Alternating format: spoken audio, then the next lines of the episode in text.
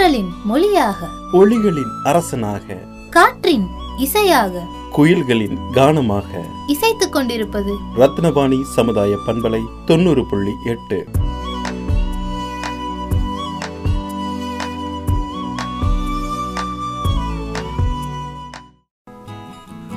அன்பிற்கினிய நேர்கள் அனைவருக்கும் வணக்கம். நான் உங்கள் சிநேகிதன் மகேந்திரன். ஒவ்வொரு நாடும் மற்ற நாடுகளின் தாக்குதலிலிருந்து தற்காத்துக் கொள்ளவும் தங்கள் நாட்டின் எல்லைகளை பாதுகாக்கவும் இராணுவ படைகளை தற்காப்பு கவசமாக பயன்படுத்துகின்றன. இவை தரைப்படை கடற்படை விமானப்படை என பிரிக்கப்பட்டுள்ளது.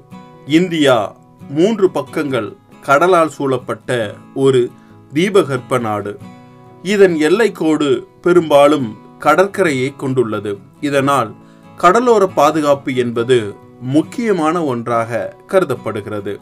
இந்திய எல்லைகளை பாதுகாப்பதில் முப்படைகளில் ஒன்றான கடற்படை முக்கிய பங்கு வகிக்கிறது. இந்திய கடற்படையானது உலகின் ஐந்தாவது பெரிய கடற்படையாகும். இவை மூன்று மண்டல பிரிவுகளை கொண்டுள்ளது. கிழக்கு மண்டல கடற்படை பிரிவின் தலைமையகம் விசாகப்பட்டினத்திலும் மேற்கு மண்டல கடற்படை பிரிவின் தலைமையகம் மும்பையிலும் தெற்கு மண்டல கடற்பிரிவின் தலைமையகம் கொச்சியிலும் இருக்கின்றது. இந்த மூன்று மண்டலங்களின் கீழ் அறுபத்தி ஆறு கடற்படை தளங்கள் நிர்வகிக்கப்பட்டு வருகிறது. கடல் எல்லைகளை பாதுகாப்பது கடற்படையின் முதன்மையான நோக்கமாக இருப்பினும் இந்தியா தனது கடற்படையை ஒருங்கிணைந்த செயல்பாடுகள் மூலம் சர்வதேச உறவுகளை மேம்படுத்துதல் துறைமுகங்களை பார்வையிடுதல் பேரிடர் நிவாரணம் உள்ளிட்ட பல்வேறு செயல்பாடுகளில் பயன்படுத்துகிறது. இந்திய கடற்படை முதன் முதலில் ஆயிரத்தி தொள்ளாயிரத்தி அறுபத்தி ஒன்றாம் ஆண்டு கோவா படையெடுப்பில் ஈடுபடுத்தப்பட்டது. பின்னர் பாகிஸ்தானுடன் நடந்த இரண்டு போர்களில் ஈடுபடுத்தப்பட்டது. இதில் ஆயிரத்தி தொள்ளாயிரத்தி அறுபத்தி ஐந்தாம் ஆண்டு நடைபெற்ற போரில் பெரும்பாலும் கரையோர ரோந்து பணிகளில் மட்டுமே ஈடுபட்டு இருந்தது.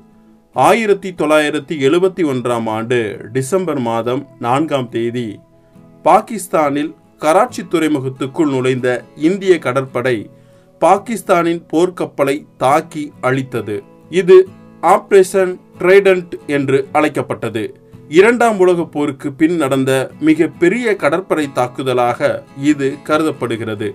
இந்திய கடற்படையில் உள்ள அனைத்து கப்பல் மற்றும் கப்பல் தளங்களின் பெயருக்கு முன் இந்தியன் நேவல் ஷிப் அல்லது இந்தியன் நேவல் ஸ்டேஷன் என்பதை குறிக்கும் விதமாக ஐஎன்எஸ் என்ற எழுத்துக்கள் சேர்க்கப்பட்டிருக்கும். இந்திய கடற்படை நவீனத்திற்கும் விரிவாக்குவதற்கும் தன்னை உட்படுத்தி கொண்டிருக்கிறது. இதில் சேர்ந்து நாட்டிற்காக பல்வேறு தியாகங்களையும் சேவைகளையும் செய்த கடற்படை வீரர்களை பெருமைப்படுத்தும் விதமாகவும் இந்திய கடற்படையின் வெற்றி நாளை நினைவு கூறும் விதமாகவும் டிசம்பர் நான்காம் தேதி ஒவ்வொரு ஆண்டும் இந்திய கடற்படை தினமாக கடைபிடிக்கப்பட்டு வருகிறது என்பது குறிப்பிடத்தக்கது. இந்திய கடற்படை வீரர்களின் வீரத்தை போற்றுவோம். அன்புடன் உங்கள் சிநேகிதன் மகேந்திரன்.